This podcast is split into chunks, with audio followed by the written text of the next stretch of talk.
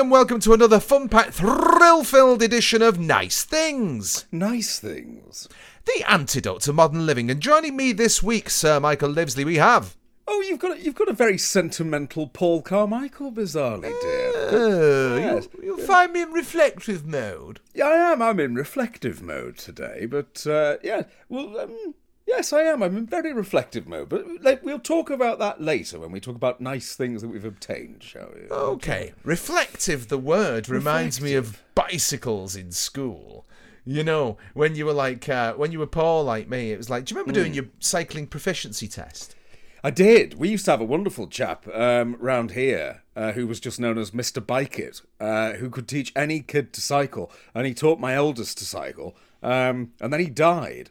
And it's Ah. a very strange thing because all the kids up to my uh, eldest son's age can all ride bikes.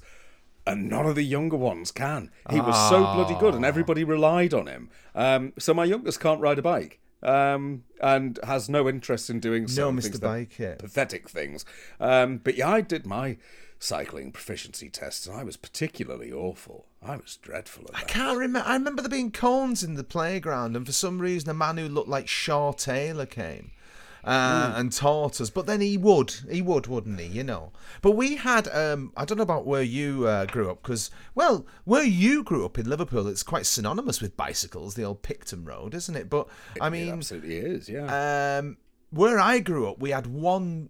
We had a shop called Dingsdale's, the bicycle shop, but it was Yeah. the shop that sold everything. It stunk of paraffin. Do you know what I mean? And it, it was like no matter what you want, he'd go into the bowels at the back of the oh. place and he'd emerge with it. And there used to be an old boy in there, and his dad in like a brown, you know, those shopkeepers' jackets. He'd had a brown. And, you know, if you if you follow your bottom, uh, not your bottom, but if you follow the bottom episode when they have the shop, he has to put his jacket on the wrong way around because they don't have two brown coats. Oh no, it's That's coat. right, yes, Anyway, yeah. I'm I'm going off here already. But Yeah. um, so Dad had a brown coat, and uh, I don't think he had young Din- Dingsdale, Dingsdale, Dingsdale. But um, but it was the shop that stunk of paraffin and pneumatic tires, and you could get anything in there. And so as a consequence, that smell of paraffin, Christmas instantly. Because that's where you went at Christmas, and they had faded adverts in the window for Rolf Harris's stylophone.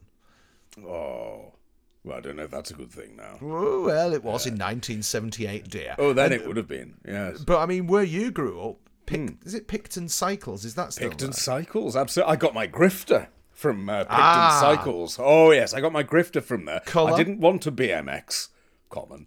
Colour? Um, uh, red. Red too?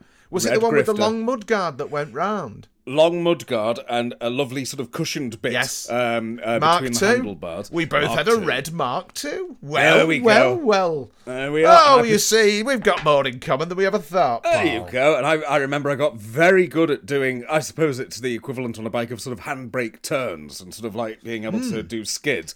Um, but I, I do particularly remember one day on my grifter in the school playground um, trying to do wheelies to impress Suzanne Cliff, um, which, uh, which had, so- it worked, to be fair, eventually. But what probably impressed her less was uh, when I was going around and sort of showing my prowess. In front of me was my mate Ben on whatever bike he had. He didn't have a grifter. Um, and then all of a sudden, he was he wasn't too far ahead of me. He just put his brakes on out of nowhere.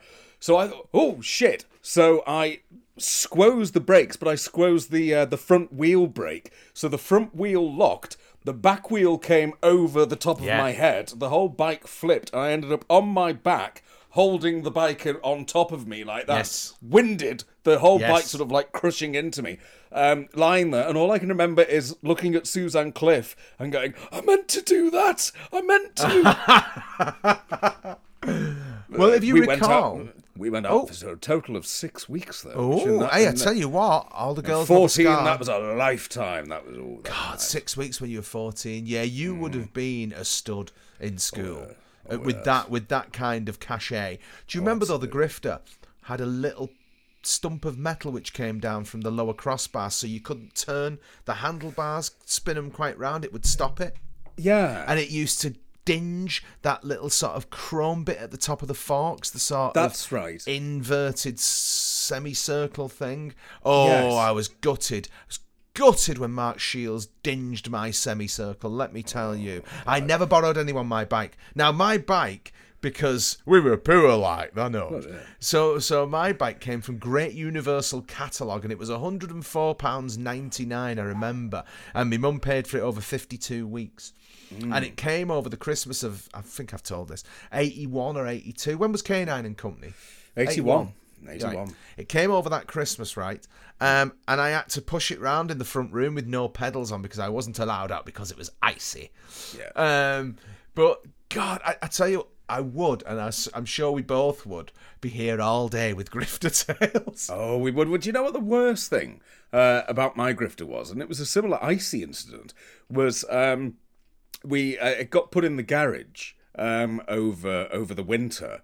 And then I went out there when you know the snowdrops were shooting up, and it's all springtime, and it's ready to get on my bike. And Like now? unfortunately, like now, but unfortunately, uh, it turned out there had been a nest of rats in uh, the garage, and they'd eaten the seat.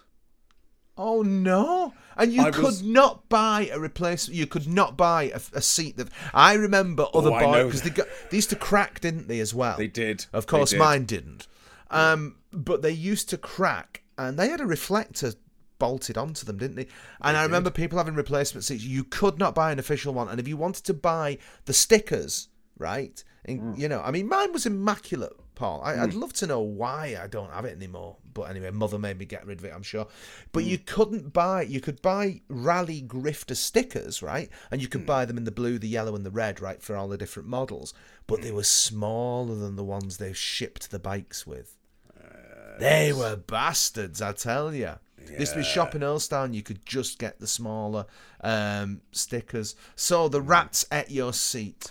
The rats at my seat. They did. Um, I, I do particularly remember that because I opened the door of the garage and I clocked the seat and I thought, oh, bollocks, what's happened here?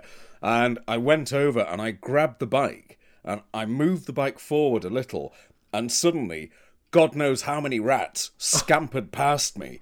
But we had this great big tomcat, uh, big ginger tomcat. Hey, like, in he goes. called oh, called Genghis. Um, and Genghis just saw them and went, oh, oh, oh, one, two, three, dead. Brill. And, and then he gets them by the tails and he ran under me dad's van and it just sounded like he was eating crisps. And he just sat under there, all three of them dead. now. Good lad. That's the stuff. I was furious about that. Oh, Um, have you seen that picture of the um, the Victorian ratter bloke? Proper sort of Victorian hat on him, you know that sort of Watts Doctor Watson hat. the- Yes. not quite a bowl, and he's like dead proud with a big tash. yeah. and And, he's got, like- hasn't he got loads of them? He's Loads of got dead- he's got loads of dead rats hanging around him, but he's his sort of gang, his crew. he's got a Jack Russell with one eye, a bloody a bloody big cat. Mm. right, because you only think of as rat as you only think of the Jack Russell, don't or dogs mm. in general, terriers like. But he's got this great big cat, fat as fuck, right, and a fox, and there, there is gang. Yes. Yeah. Oh, and it Yeah. looks for all the world like this must be something staged. No, that's a No, real no, thing. no. He was celebrating. He was like the the big in, in like whatever county it was. He was like Hmm. famous. This bloke. But I, I mean, we should dig that photo out and put it on the. We Should I've not seen that for a while. Twitter. Absolutely wonderful. Now It's you just see, the fa- They look as proud as him. absolutely. Now you see, if if that was what Peaky Blinders was about, I'd watch it. That would be good if it was about That a would be a brilliant series. if yeah, it was about, a man- ratter. Yeah. Oh, Yeah. I'd watch that. A ratter with a knocker upper. I'd watch that series. All right. I'm having that. Yeah, I'd watch that as well. I'd actually, I'd actually watch a series just called Ratter. See, that's what we need. We need ratter. Yeah, There we are. Sunday night. Ratter. It can follow Hippo's campus. We go straight from Hippo's campus into Ratter. There we are. Ratter. I mean, Ratter. Bernard Cribbins potentially. I think so. as Bernard Ratter. Cribbins. The Yeah, mustachioed Bernard, late seventies, early eighties, That's the one. where yeah. he's got those nice sort of salt and pepper curls. That's it. And he had he had sideburns, didn't he? If you put him in a sort of you know a neckerchief, Yeah. um, yeah, and a waistcoat. That, oh, Yeah. oh yes, Yeah, absolutely. I I'll, can see I'll, it I'll, now. I'll take Fresh- two series of thirteen, please. Fresh from playing Cuffy in Shillingbury Tales, and there was a spin-off called Cuffy as well, wasn't there? I've There never was, seen that. there? Well, Apparently, I've it's not not seen very Shillingbury good. Tales, so I must I must rectify that. I know. Right, well, we won't talk about that then, will we? so, did you manage to watch 1990? And, and God, sorry, The Grifter is a very nice thing. Let's finish with that. Bit. Yes. We've not said it's a nice thing. However, did you know that your childhood was an, as a, at an end when The Grifter XL came out? No, Do you not remember on. the Grifter XL? It was a hybrid of BMX and Grifter. Oh no. Do you remember that nice sort of like it looked like the middle of uh, the Ford console steering wheel on the Sweeney that went across the middle of the handlebars of the Grifter? Mm. Of course, mine was blemish free. Um, but you remember that lovely molded foam that went in the middle? Yes. And, Oh, and you could press your finger into it, Yes. and then it would just, and then it would be perfect a second yes, later. rough boys used to use pen knives on them. Um, well, the Grifter XL had precisely the same body as the Grifter. However, Hmm. Where that lovely bit of sort of Sweeney foam was, Hmm. they'd put one of those. Do you remember those pads with press studs and foam inside that BMXs had? Oh yes. Put one of them there. No. It had them five spoke chrome uh, alloy BMX wheels on it. It had a pad on the crossbar. It was a grifter, but they were silver and they were funky. You know how they did. Yes, I mm. know, dear. So No, that was the like end of childhood. That No, and Wizbit yeah. starting. It was just like, right, this is it now. Wizbit, Paul Daniels. Wizbit and He Man and the Master of the Universe for me signalled the end of BBC children's television as I knew it. It, it. it was kind of no. Paul Daniels belongs on a Saturday night, right? Yes. He lives there, right? Don't Yes. don't queer me up by bringing him into into my realm, right? Hmm. He lives there, and American cartoons uh, for Saturday morning before Mike Read and the Superstore. You you. I, I used to like Battle of the Planets. I, I quite like Battle of the Planets. Well, no, that was Planets. I- Japanese, wasn't it? Actually. yeah, I, I think I fancied the female in Battle of the Planets. all of them, dear. But I mean, Vaguely remember. ladies. Um, Yeah. But but He Man was shit because it was so American because there was toys in the shop. Yes. And it was like, oh no, it's the BBC. Don't flog Hasbro cheap plastic shit, right? No, Otherwise, no, I I would didn't refuse like to pay my fee. Absolutely. No, I, d- I didn't like He Man at all. Uh, When that started, I thought, absolutely not. I don't like that. Um, and I had a friend called Duncan who had all the toys, and he's go, "Ooh, look at Battle Cat." No, No. don't want to. No, fuck off. Well, that was another one, Thundercats. So the BBC started. Oh, you like Thundercats, do you? Uh, There's a sneaky. Well, there's a there's a slight thing here with. um and I I think we should talk about it until it turns out it's only me, and then we'll drop it, and you can edit this bit out. There is a slight thing, isn't there, won't with um, as a child the the erotic fixation with female cartoon characters. Yes. Whew. Thank Of you. course there is. Oh, thank God for that. Okay, Well, it's it's like, you know, they are perfect, aren't they? they are. Do you know what I absolutely mean? They're idealized women. So when you got to Thundercats, what was it? Was it Cheetara, the female one? She was. She looked a bit like Sally Knyvette in those first two series of Blake Seven. You I see, because you're a couple of years older than me, I, I'd started, I'd, I'd um, graduated to the real thing by then. I think. Because when was Thundercats? About 85, And you saw would you 86? when you come off your grifter. Well, You absolutely had. Suzanne Suzanne, Hampshire. Cliff was involved. Suzanne Cliff, yes. yes. Well, absolutely. let's I- hope I she's remember- not I watching, dear. I had to. I had to. My brother had a bed settee, and I. Why? Yeah, he made me pay him so I could sit on it with Suzanne Cliff. He actually charged me for the privilege. Well, I think that's a, and another thing you couldn't worth buy was official grifter tires. Hmm. Hmm. You know, with the hexagons on them, Yeah. couldn't buy them. No, you couldn't. couldn't buy No. anything official. However, you could buy official merchandise for a BBC show, and I did not approve of Mattel. You know what I mean? No, I being- didn't because that confused me because of course the adverts were on ITV. Right. So, So, I you, was you hear me? So for me, that was it. They they started. It had a corrosive quality.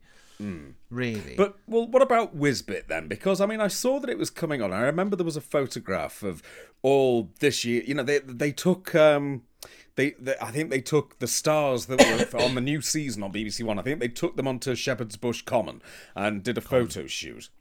Very. Um, and I remember that Peter Davison was there along with uh, Mike Yarwood, um, a woman, can't remember who, might have been Koo Stark or something like that, um, and also Paul Daniels. And then there was an article in John Craven's back pages in the uh, Radio Times about this new series. So having been brought up with Paul Daniels, as you say, in his rightful place of an evening, I thought, well, maybe there's going to be some sort of magic element. No. You've got this shitty triangle, Yes. which is just Paul Daniels talking through a vocoder trying to do an American accent, and a giant rabbit that, from what I could gather, did it have educational needs, should we say? Because it looked. Unsure. sounded- I'm getting the like I'm getting the memory flooding back now. Wasn't it one of those shows that he wrote the music, wrote the show, wrote everything? And, and the theme music, if you remember, is him. Ha ha sort- this away, ha ha that away, ha ha, But he sort this of away, raps. my oh my. Yeah, What's the but was he's rapping. bit? Bag of That's shite. it. Awful. Bag of shite. I Tell you what, though, he's an interesting man. I remember there was a documentary on him because Hmm. he went through a kind of Frankie Howerd style renaissance, didn't he, about 10 years ago? He probably did one Hmm. of these uh, in the jungle programs, didn't he? What Like they all do, and they sort of have a resurgence.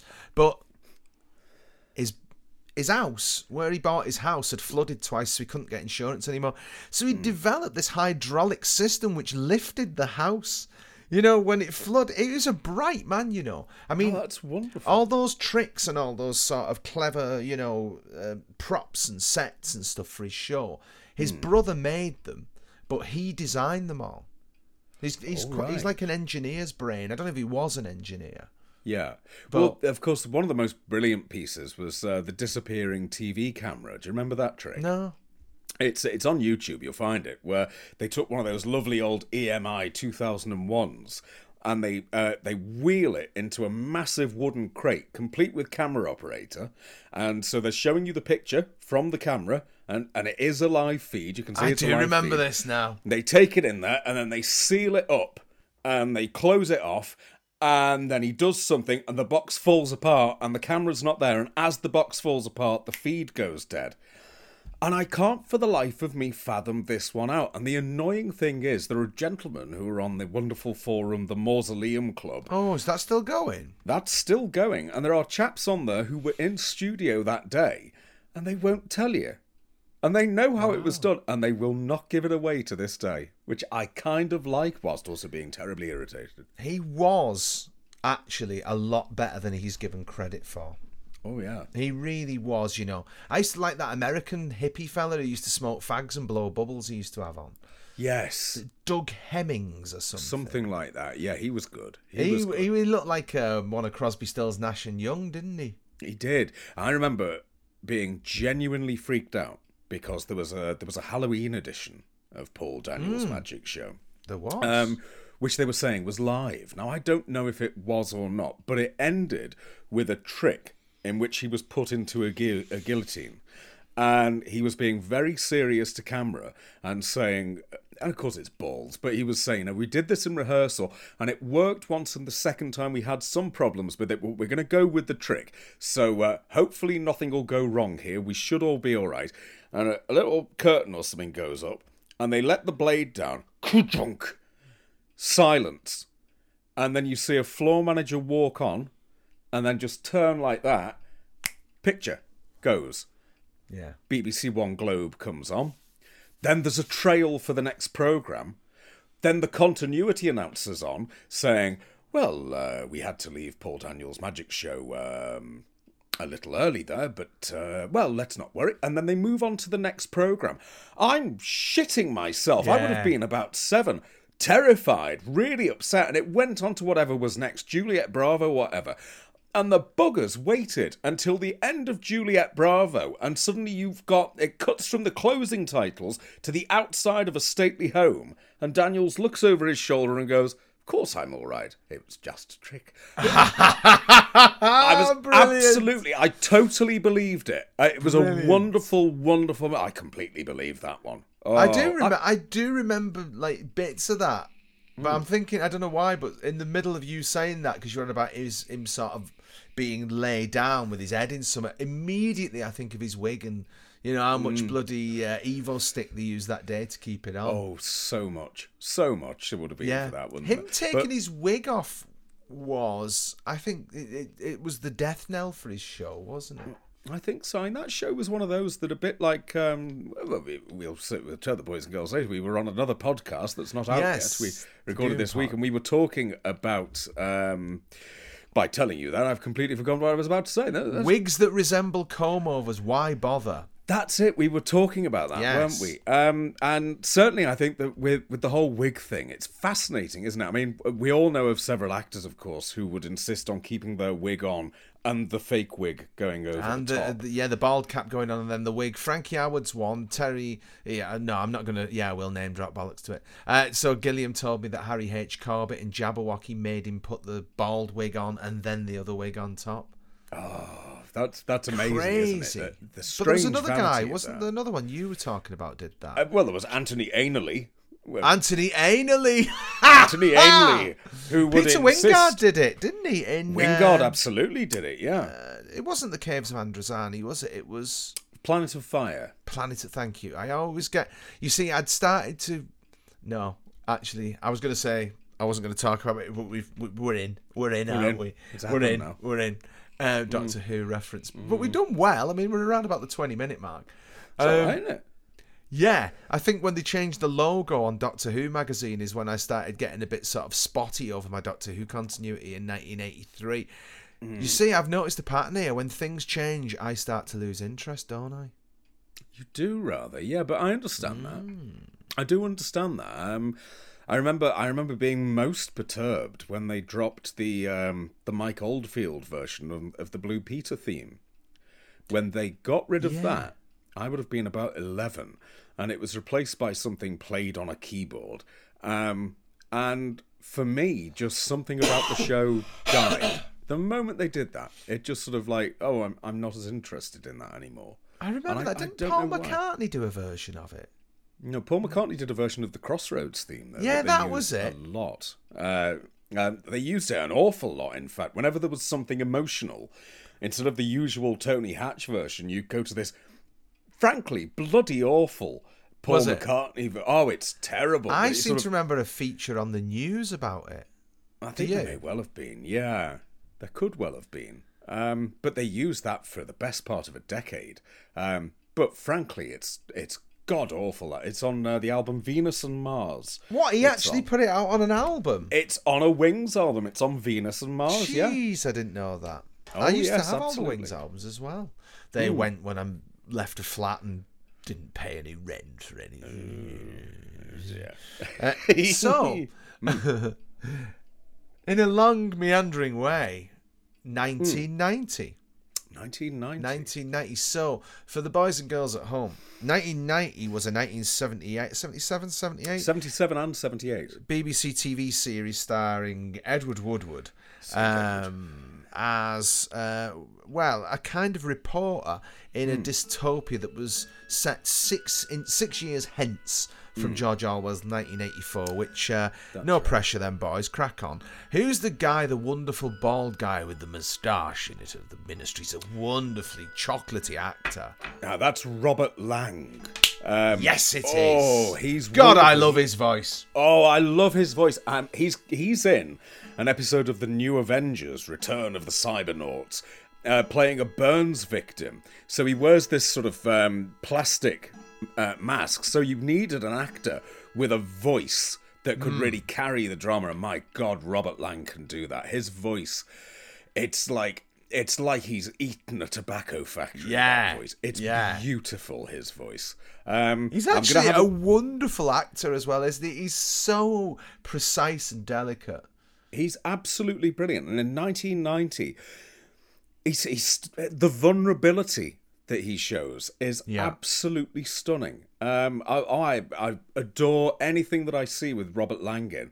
Um, And I'm just going to check one thing here because I can't remember. He was married to Ann Bell. Now Ann Bell was the female lead in Tenko, uh, playing. Has, Harry- has he got a son who's an actor now? Because there's a lad with ginger hair, looks very much like him.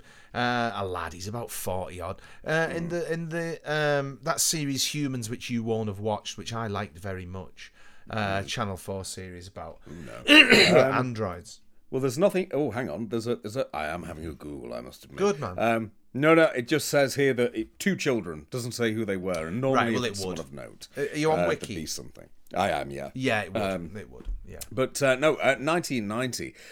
Like you say, it's a stunning uh, piece of television. Um, whenever we get these wonderful pieces of dystopian television, what I love about them is they don't do what we do now. So, say, for example, um, somebody told me to watch something on Netflix. Now, the warning signals were there from the off, um, called The Man in the High Castle, which is all about Nazi Germany won the war, blah de blah de blah. Is it an? uh, Is it based on an? Is it Isaac Isaac Asimov? The the small book. There's a small book. It's based upon. Right, it's a small book expanded into six thousand episodes of Oh, television. it's on about series six. Yeah. Yeah, and, and the trouble with that is that they insist on showing you everything, and they think, let's show minute detail, and people are like that, and I don't. So what I like with, um, say Just for example, googling it, dear. That's all right. So with 1990, Philip they- K. Dick. The other that's one. it. Um, with 1990 though, they don't give you all that. They basically say this happened.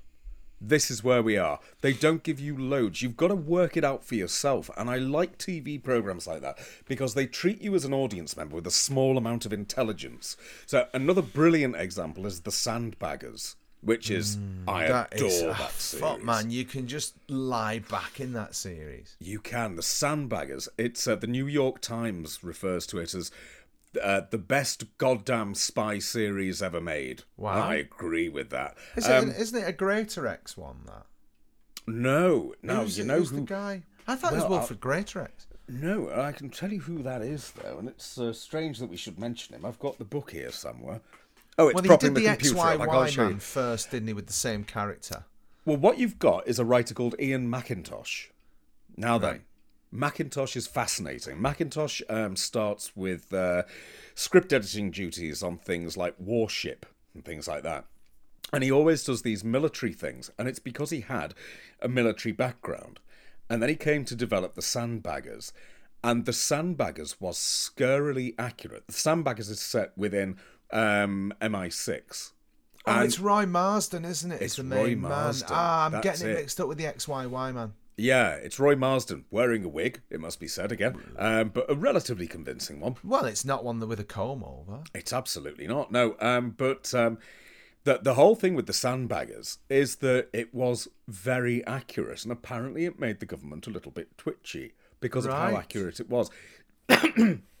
Turns out that Mackintosh had in fact been involved in the service. Right. and was using his inside information to present something which is therefore the best goddamn spy series ever made new york times.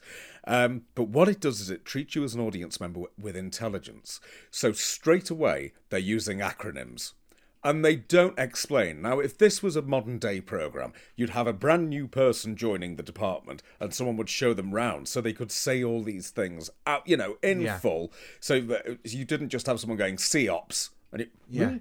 COPS, what Yeah, the hell's yeah, that? yeah, yeah, yeah. You'd have all that explained, and you don't in the Sandbaggers. They use those acronyms, and it's basically, you catch up with us. We're running now. You catch up. And I appreciate that. I really love that. But. Mackintosh is fascinating because he did three series of the Sandbaggers.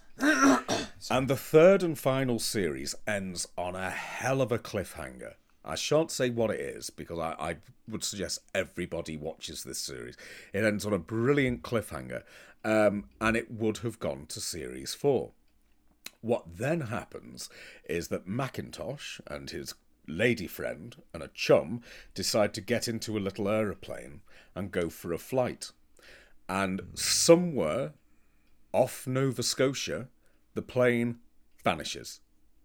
Vanishes. There is never any wreckage found, though they scour I think the area. I think I smell a conspiracy here, dear boy. Well, uh, there's a wonderful book I would recommend called uh, The Life and Death of Ian Mackintosh, which is brilliant because it's part production journal of the Sandbaggers and part Ian Mackintosh's story. And Ian Mackintosh's brother um, absolutely swears that Mackintosh wasn't dead, and he said he received postcards. Wow.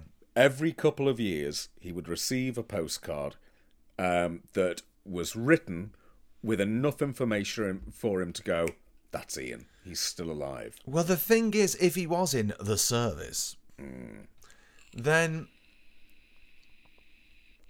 I mean, it's a potentiality, isn't it, that that he was still in the service? Well, the theories are he may have still been in the service and needed to just quietly slip away. Mm.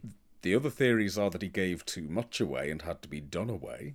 Mm-hmm. And there is another theory because uh, he had, of course, a fascination with um, uh, the politics of Russia at the time that he may have slipped through the Iron Curtain. Well, I tell you what, that's a that's a, a very nice little uh, a very nice thing. It's a nice uh, little cul-de-sac we've turned off the main chat Isn't there. it? I, I like Isn't it? But it's That's a very fabulous series. But 1990 then. Yeah, So, well, um, I, just to clear that up, I was getting mixed up with Strangers and the XYY man. Oh, yeah, as yeah, opposed yeah. to the Sandbaggers. that's it. Yeah. Yeah. And and was the XYY man Greatorex, or is that in my head? That's in your head, I think. Right. Okay. I think Sound. So 1990, well, back when television gave its audience a credit for intelligence. Absolutely, it does, and and it's Woodward, and he's just too good, isn't Is this Callan in 1990? Basically, yes, Thought it is. So, so, It- so it the is. Equalizer isn't Callan in America, no, but no. this is Callan in 1990. correct. Absolutely. Okay, right, it's just so I'm Absolutely. certain of The the Equalizer rules. is not part of the same universe in the same way. It doesn't. In, it just does. It isn't. Does it live in the same universe as Jaws? The Equalizer, yes, absolutely. Okay, I can all right. imagine that he would have investigated Jaws five, frankly, which which would have been. Oh, would that have been better?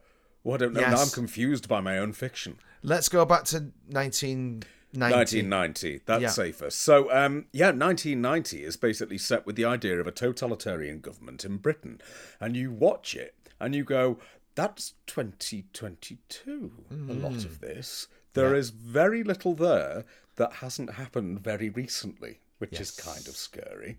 Um, Isn't there yeah, a I- gorgeous red-headed lady in, in it who's in the government as well? now there are there are two ladies in there. Yeah. Um, Tell one me of about the whom ladies, dear. Yeah, well, one of the ladies um, is Barbara Kellerman, who uh, Yes. isn't, and she's not in series two because she went off to film Quatermass for ITV. Yes. Uh, so she's replaced in uh, series two by someone else whose name I can't remember, but also in series two, and this I love.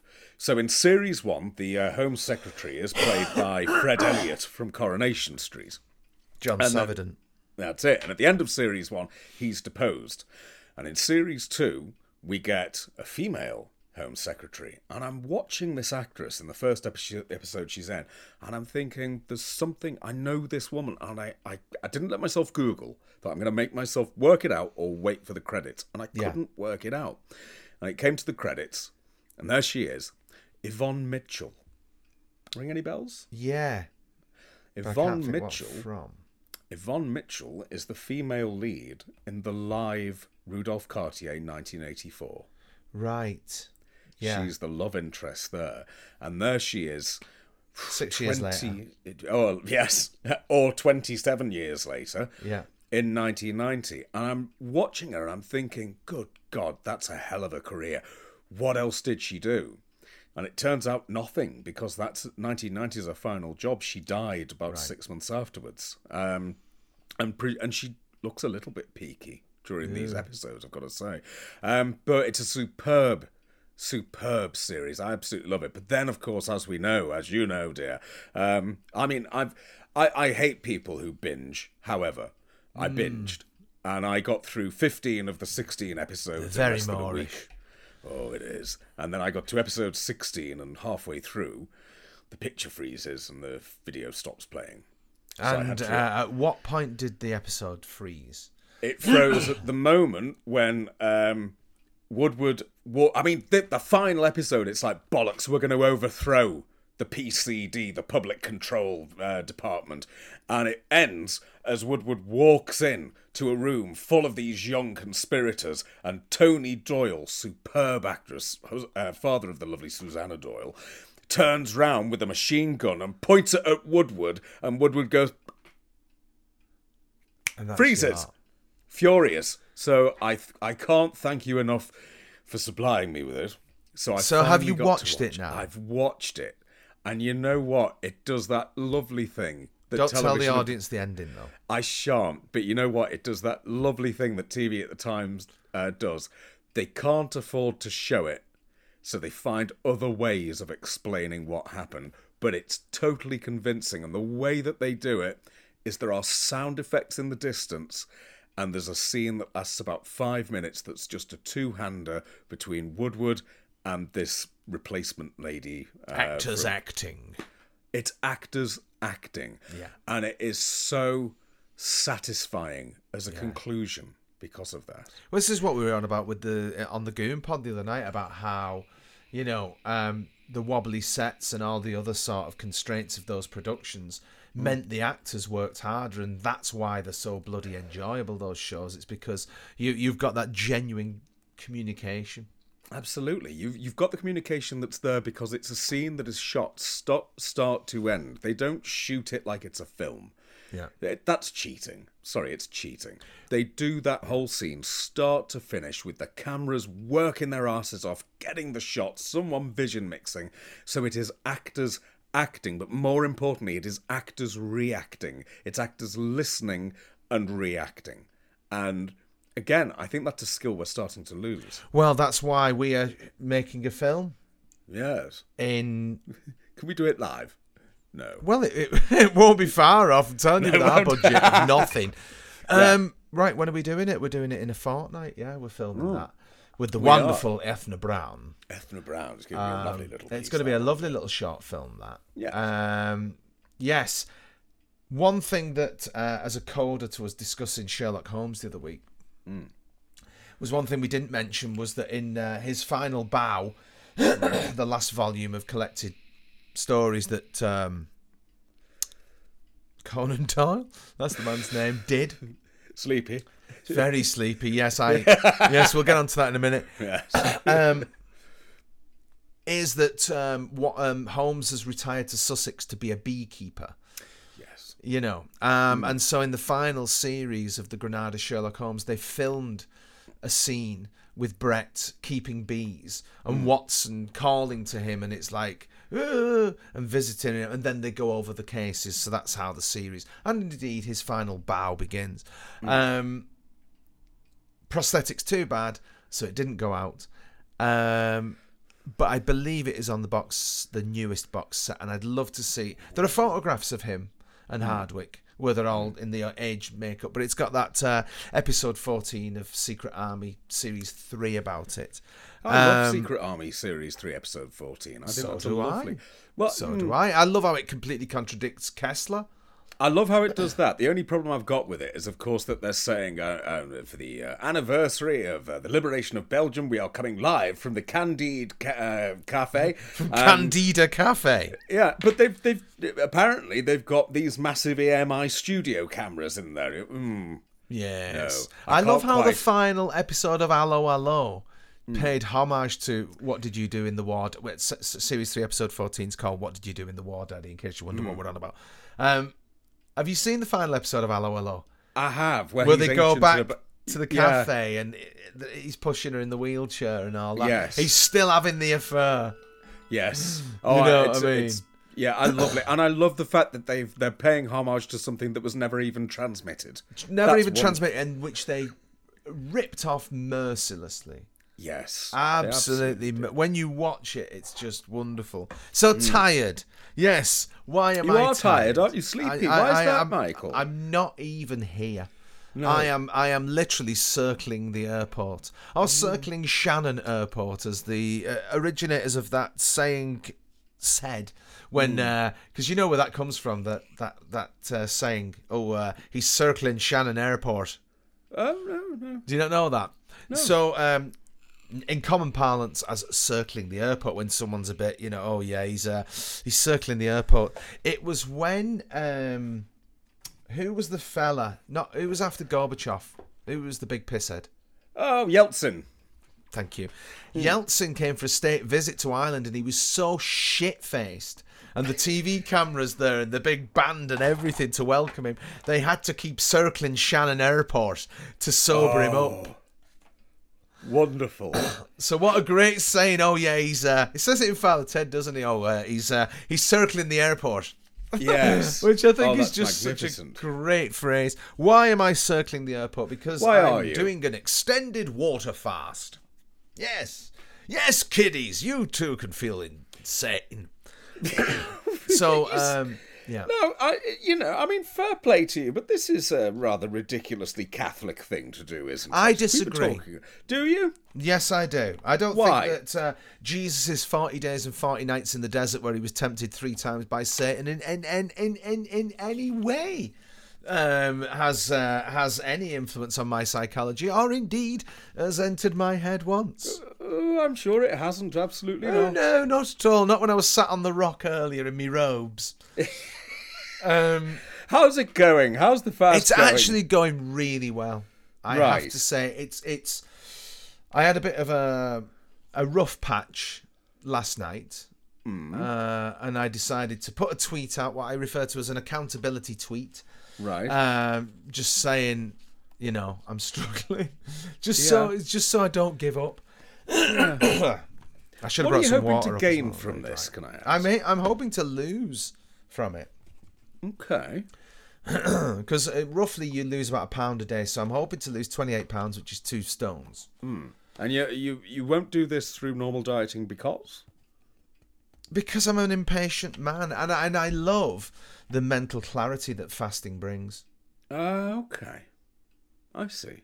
It really does give you, you know, a great.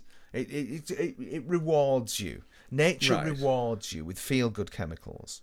Okay, no, that's that's fair enough. And and if it's working, Yeah, it appears to be. that's wonderful. Guess what I did earlier? Go on then. I had roast lamb. Oh yes, I bet. Oh, that was nice. Oh no, I, I don't mean that. Uh, Honestly, I'm not hungry today. I'm I'm all right today. that's amazing. So why is that? How how can you not be hungry? Um, because your body starts to, so you know I've got so start of the year five stone to lose right hmm. okay five stone thereabouts um so if you've got five stone of fat on you hmm. you've got effectively about six dozen Mars bars strapped to your gut haven't you Right. Okay. so we are all aware of the concept of storing fat. You eat hmm. too much, your blood sugar spikes, produces insulin. That hormonal response tells your body, "Hey, we've got too much here. Stick some in the larder." Literally Yes. the larder, Yeah. uh, and not the state car that Yeltsin would have arrived in.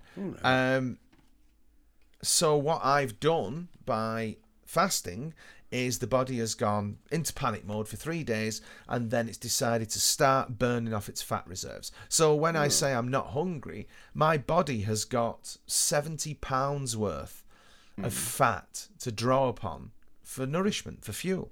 So why would it go hungry? But it did yesterday. Why did it then? I wasn't hungry, I was in pain. It makes you suffer. See, this is the Catholic bit, isn't it? This is where it really kicks in.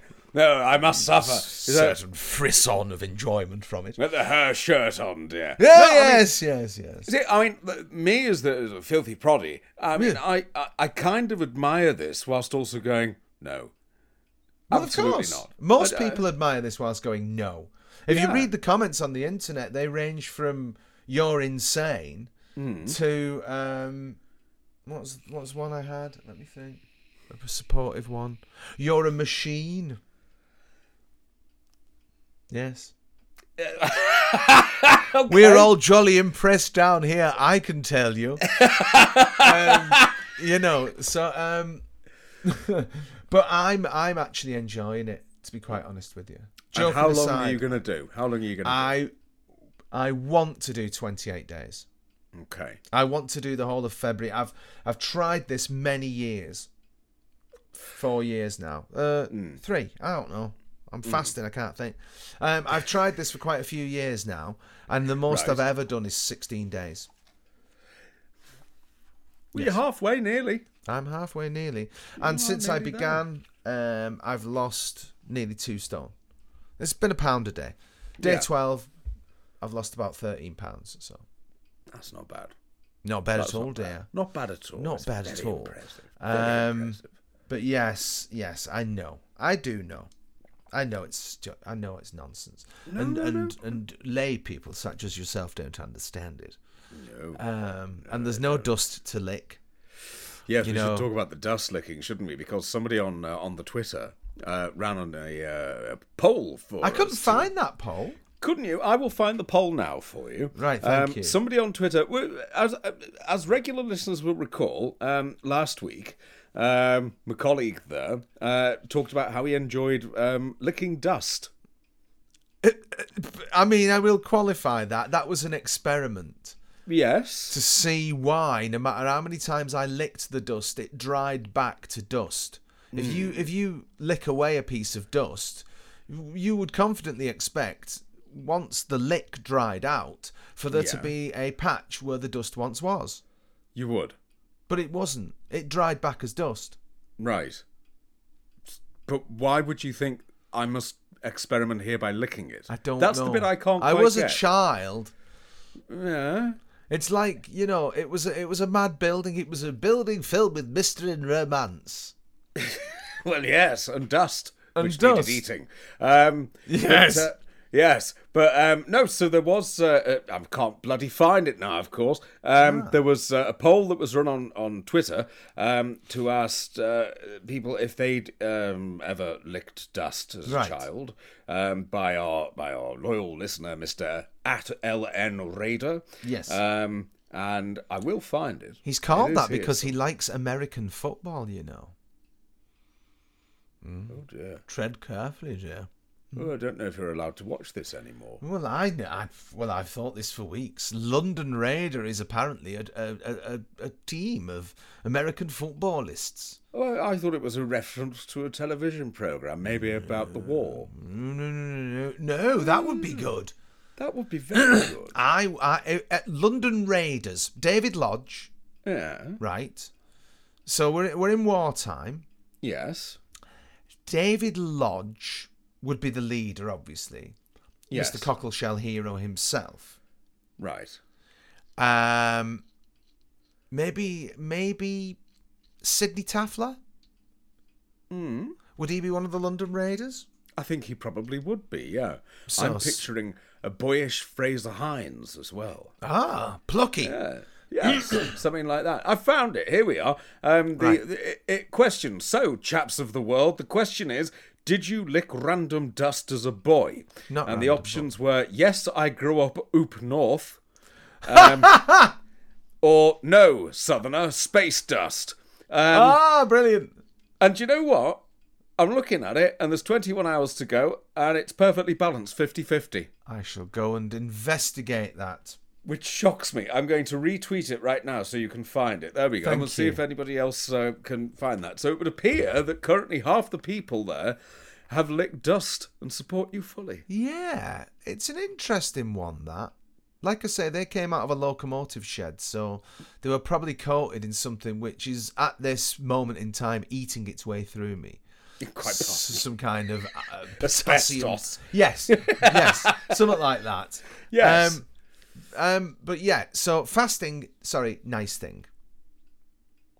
It's a very Whatever nice floats thing. your boat, dear. That's that's. It's a very nice fine. thing, and and also what's an even nicer thing is that I went to the hospital yesterday and was discharged. My collarbone, this great big bloody lump that I now have here, but apparently Hmm. they're happy with it, and I don't care. They're not going to cut me up. I'm happy about that. That's Um, so I can continue to lift weights and do yoga. So. You don't like any of that, do you? I don't like any of that. I disapprove of all of it. Frankly, I don't. I don't know what you're doing. But, but uh, as I say, whatever turns you on, dear. You know, Whatever you go flicks your switch, kid. Abs- yeah, no, absolutely. That's absolutely fine. Yes. So, Hmm. enough about me. Yes. Because, as far as I know, yes, Carmichael Acres has had an influx today Yeah. of nice things. Lovely things. Yeah. It's um I, I had almost a Hilda Ogden moment um, earlier on in the nicest possible way. Um, I've I've been given um, this this wonderful just got it here. Now here's a box that you will like. Ah, a box of delights, eh? Oh yes, here we are. This is a proper shortbread box, isn't it? Look at that. Tartan shortbread. Ah, is it is it an old tin? It's a very old No tin. barcode? No barcode. Absolutely no barcode. No, this was made uh, in Great Britain by Crawford's Liverpool. Ah, Crawford's right then before the Yes. Buyout. Yes. So, um, what I was given, because my, my mother's moving house at the moment, uh, and she said, I've got all this stuff. Do you want it or shall I throw it out? And I went, "Oh, it depends what it is. But, but I didn't say that. I just said, yes. Of course, I do. That's Um, that just that throwing it out is just like terrifying. No, no, you absolutely can't. And what it is, uh, going through it, um, is a collection of driving licenses and ration books Oh, and man. all sorts of things um, that belonged to my wonderful late grandfather. Um, Wonderful. include- As if you chucked that. I know, very odd lady. Um, including, um, and this is something that I mentioned on uh, on the Gooncast when they were asking about when we first uh, um, became aware of these sort of things. And I mentioned that my sense of humour seems to be inherited from my grandmother, Elsie, who Yeah. I never met, um, who uh, died the year before I was born. And I've never had any contact of any sort with her.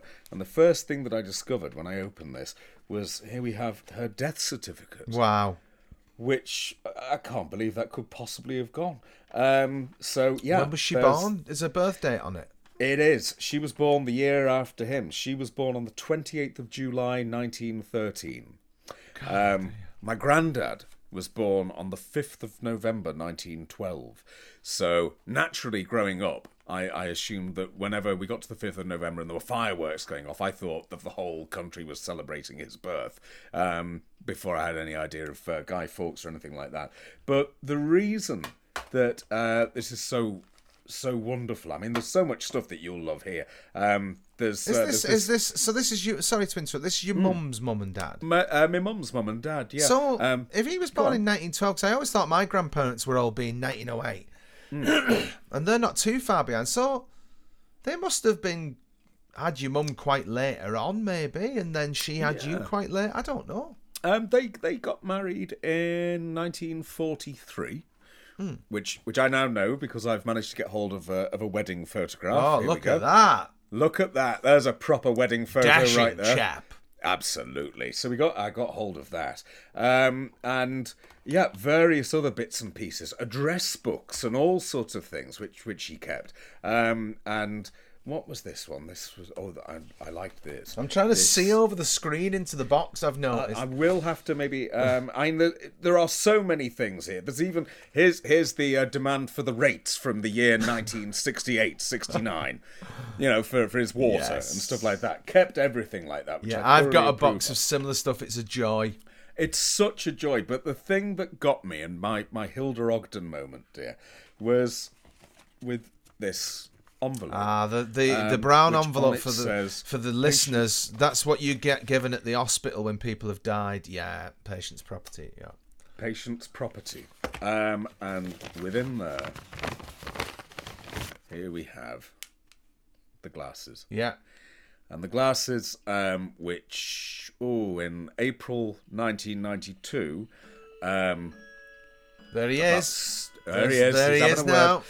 Six hours before he died, um, and and he was very weak at the time, and he just managed to go get them off for me, and so I took these off him, and I folded them up, and I put them next to him, and that's the first time I've had any contact with these in thirty years. So um, a very yeah, very, really rather special uh, collection of nice things, and there's so many things here. I mean, just so so much stuff. Uh, my favourite thing, apart from the glasses, I have to admit, is this.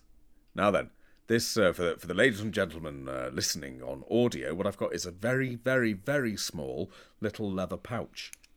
But when you open the leather pouch, what you get is something rather special because he was in the fire service during the war um, after he was invalided out. Um, and in here is what he used to carry in his breast pocket, which is his tiny camera. which he would carry into uh, buildings that had burned down, and he would take photographs for evidence. Um, and in in the collection of photos down there, what I've got is a picture of what's now famously known as the bombed out church in Liverpool. Wow. because when that was bombed out, he was the lead fireman who went in there and extinguished the flames and was in charge of that. Wow, And wow. There is a photograph of the inside of the church, freshly scorched, taken on this very No little camera here. And the most amazing thing is I look through it and I can see through it perfectly. The mechanism still works here. I wonder. I, it's very unlikely you can get the film for it, though, eh? I mean, I'm can you imagine if you could? I think I need to find somebody and I need to uh, see, speak to somebody who knows about these things and uh, yeah, see if it's possible. And the only other thing uh, of, of note, boggles. of note particularly here is that when I was eight, he paid £24.95 for me to get the VHS of Doctor Who and the Revenge of the Cybermen, um, which featured uh, a Cybermat scurrying around. Um, and then he pointed out that he had a Cybermat. Oh, who have you? Um, and he didn't, of course. What he had was uh, this little thing here, which uh, when you take the back off and then you slide it in, if I can do that, just like so, then the bristles stand up. Ah, His clothes brush, which uh, he then held like that and told me that was basically a prototype Cybermat, and I totally believed him. Believed every word. The I said. think your grandfather was a spy with his uh, with his James Bond type comb and his With his camera and his camera. comb, I think yes. something was going on, Was there a pair of shoes with a knife in the? Oh, there'll have been there'll have been all. Well, I'll tell you what there was. I will tell you what there was. My grandfather uh, was um, part of the family is of Irish descent, and when he died, and we were clearing out the house, uh, we went up into the loft. Very small loft in one of those tall, sort of like tiny two up, two down um, Liverpool uh, houses. And up in the loft, we found um, an Irish flag, the Republic of Ireland Oh, flag, folded up Interesting. placed on top of a single bed in the loft that had been made at some point in the past, perfectly made as though it was awaiting a visitor. That's all I can tell you about that. I know nothing else other than that. Um, a, a, a remarkable man who lived a very full life. Um, and and to to get these things back, these wonderful little pieces of ephemera, um, uh, just it's wonderful, isn't it? When you fi- and I've not had really anything of his, um, which I could say was uh, really connected uh, me to him um, until right now. There There's have even- to be cufflinks in that box. Oh, there are. There's a whole box of cufflinks. Yeah, there's always also- cufflinks. there's these Ah. wonderful medals uh, because he was uh, after he left the fire brigade, he became uh, a bus driver, and this is for and you've got a different sort of little. Uh, badge that would attach to the medal, Ah. uh, and so here we've got 1951, Ah, 52, sure. I thought it was for service to the boys. You know, it's Oh, not one of those medals. Then No, it's not one of those. So I've got all of his long service medals. Isn't that lovely? Just to suddenly be yes, it handed is. all of these. You know, that's uh, so it's been it's been a strangely strangely emotional day, even down to the you'll probably remember these the the old green um this is for the poll tax. ah, That's his poll tax payment book. Um, to get these things is such a wonderful. God, it's special, isn't it? it's it's, very very special. I have to so say, I occasionally take a stroll through the box of similar stuff in the in the loft that's in a Peek Freans uh, biscuit tin, which Mm. has got like a lovely sort of um, you know clipper ship on it and all that. Mm. And um, yeah, ration books are in there. Lots of uh, membership, little tiny membership books for clubs like the Haydock Catholic Club, the Social Club, the Working Men's Club, all that. Even one for the Conservative Club.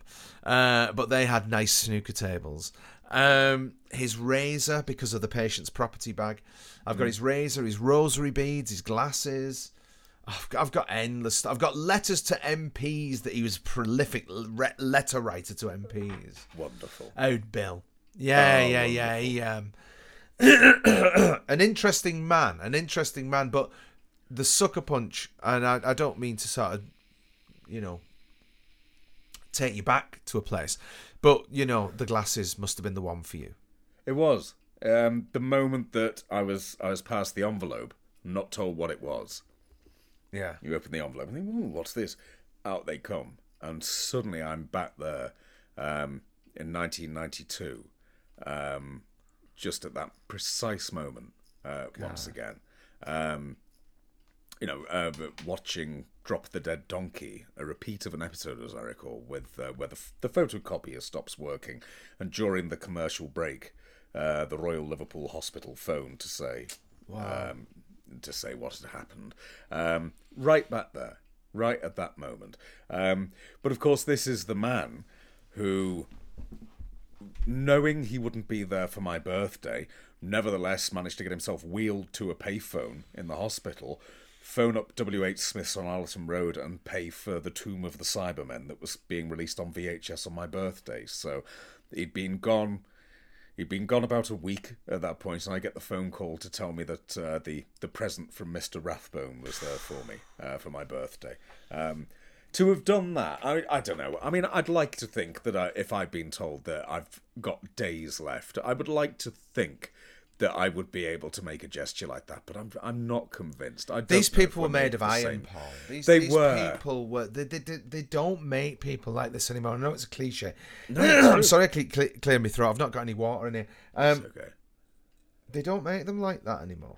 No. You know, and, and you can imagine that it, an aspect, well, actually, the prime directive of why he was doing that was his inbuilt sense of proprietary morality and responsibility yeah. to to his grandson. It's like, no, of course I'm. Fucking hell, man. Absolutely, it's amazing, isn't it? And this was a man who, yeah, like many from that time, he wouldn't tell uh, really talk about the war that much. It was just, you know, he, he didn't like to talk about it. But this is someone who. Uh, in, wandered in with his camera to take some evidence, That's um, just and brill. Isn't it wonderful? Uh, wandered into a house when he was uh, stationed up in Glasgow um, to take some evidence, and this house had been firebombed. One of the fire bombs had taken this house out, and he went into the living room um, that was just scorched completely, and there was an elderly couple just sat in their chairs by the fire, and he thought, that's bloody weird. And he went over and he put his hand on the old man's shoulder, and he crumpled to dust. He'd been basically turned to carbon that's the sort of thing that these people saw. And good God, how would we cope with that now with our with our Netflix and all that sort of stuff? I don't know. Well, would we? that may trigger us, dear. Oh, seeing, yes. seeing a chap turn to dust like that. So my dust phobia would come out. Well, yes, yes. You'd probably lick lick him. boy. well, you know, if if these maniacs currently running our governments get uh, their way, then you may get a chance to see someone vaporized. we may well. I wish they'd stop all that. I'm happy. Yes, to do that. A thermonuclear war would rather put a crimp in my week. I have to say. Well, yes, I've seen threads. I don't. No, thank We've- you. I think they need to have a special. I think you know these bloody instead of projecting pictures of Gail Porter onto the onto the Houses of Commons. That was only Yes. twenty five years ago. For God's sakes, man! you know I'm current. Um, instead of doing that, why don't they project threads? Oh yes. They'd Get stop all this this, down, yeah. nonsense straight away. Have a watch of this. Do you fancy that in Sheffield? No. No. Absolutely not. Mind you, a lot of people would go Sheffield, nah, wouldn't they? Yeah, that, that's true. These like that old, days. like that old joke. A thermonuclear device has gone off in Sheffield and caused twenty pounds of damage. I went to Sheffield once. It was shut. and we'll be appearing at the Bradford Alhambra for the remainder of the month or until the bombs drop. Um, so, um, any nice things ordered for this week? I, I I must say, spring is is is reinvigorating me and making me think about nice things uh, and buying them. What I'd love to do is to buy some of those early Doctor Who annuals. However, the reckoning is considerable, as Shock Eyes said to It uh, is. Second yeah. Doctor. Oh, you've, got to have uh, deep pockets for those, I'm afraid. Um, yes, so we won't be buying them, but we should No, we I- should we should get that 1971 annual sorted as we can. I think so. Absolutely, that should something should be done there. But uh, no, do you know what? This week, no nice things. I'm gonna I'm gonna be uh, perusing this wonderful collection. Um, Yes. rather a lot, and and seeing what's here because you know, uh, good God, I mean, uh, national insurance card from 19, 1942. Um, There's a lot. 1942. 1942. Would have been then? Four, 39. Yeah, Yeah. there's a lot here for me to unpack over the week, so I think I should be I should be looking at these at these wonderful. oh, There's, God, there's just so many many things here that I, I've been given. Just ah, here we are. This is this is my this is the one. This is uh, here he is in his uh, fire fireman's Ah. uniform. Splendid fellow. National Fire Service in World War Two. There you go. Look at that. Wow. Wonderful. Absolutely Chiseled. wonderful. Yes. Oh, he was. He was very a chiseled, chiseled, chap. He's the chap who, um, being of the Rathbone family, on VE Day, um, was encountered by the uh, the famous Eleanor Rathbone MP, um, who went over and said, "I'm sure I know your face. I'm sure I know your face. What's your name? What's your name?" Um, and he said, "Well, it's James Rathbone."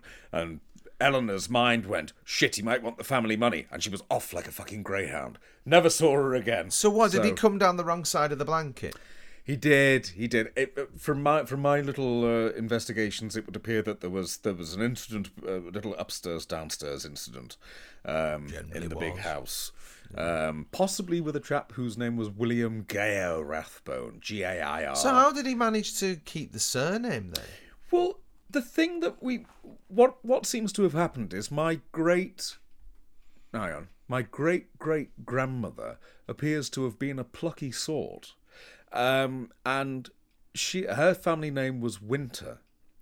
Um, from the uh, from the Beverley Winters um, in Yorkshire, um, and it would appear that in order to ensure that this baby um, could have some sort of an upbringing, she regist- she had the birth registered by a man who she then married um, but it would appear that she made sure that the family name of name of Rathbone was on this baby's birth certificate Right. but I don't know the details. And the most irritating thing here is there was an awful lot of family documentation which was kept in a church on Ullet Road in Liverpool, um, which is where they kept a lot of records. The Um, Unitarian. yeah, but unfortunately, it was uh, there was fire damage uh, to it during World War Two, and the records went poof. Presumably, there might be copies elsewhere, but I don't know. But No. um, it's it's a mystery to investigate as to how the family name was basically. No, we're having that. Oh, If you've taken that off me, we're having the name. Thank you. well, on that literal bombshell. yes. Yes. I I think uh. I think that's uh, a nicely poignant note to end this week's chat on. What I say so, you? Yes. Yes. I think so. Absolutely. Well, to old Mister Rathbone, what a what a solid old stick he looks to have been. Oh, he absolutely the best, best of British, like like so many of them were. God love 'em. What was his full name again? James Henry Rathbone. Or Well. Jimmy, or Jimmy Hen, as he was known, having served up in Glasgow. They shortened it Jimmy Hen. Ah, well, Jimmy Hen, whatever you are, Hmm. your grandson will be enjoying. Well, what is it? A life, a life, a, whole life in a in a box, really. I will be enjoying the years There he is again. 1912 to 1992. Uh, I'm going to have a look now. Don't worry. Yes. So yes, Okay, well, that rounds that up. So, until the next time, uh, we hope you've enjoyed the show and we hope you have a lovely week. And I, I always say this the wrong way around. And so, until the next time, goodbye. bye bye.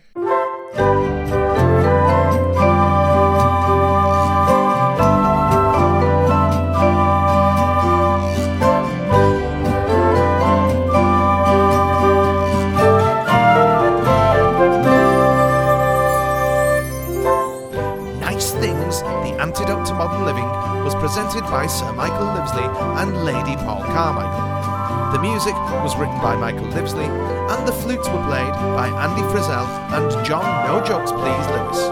Nice Things is a Guilty Dog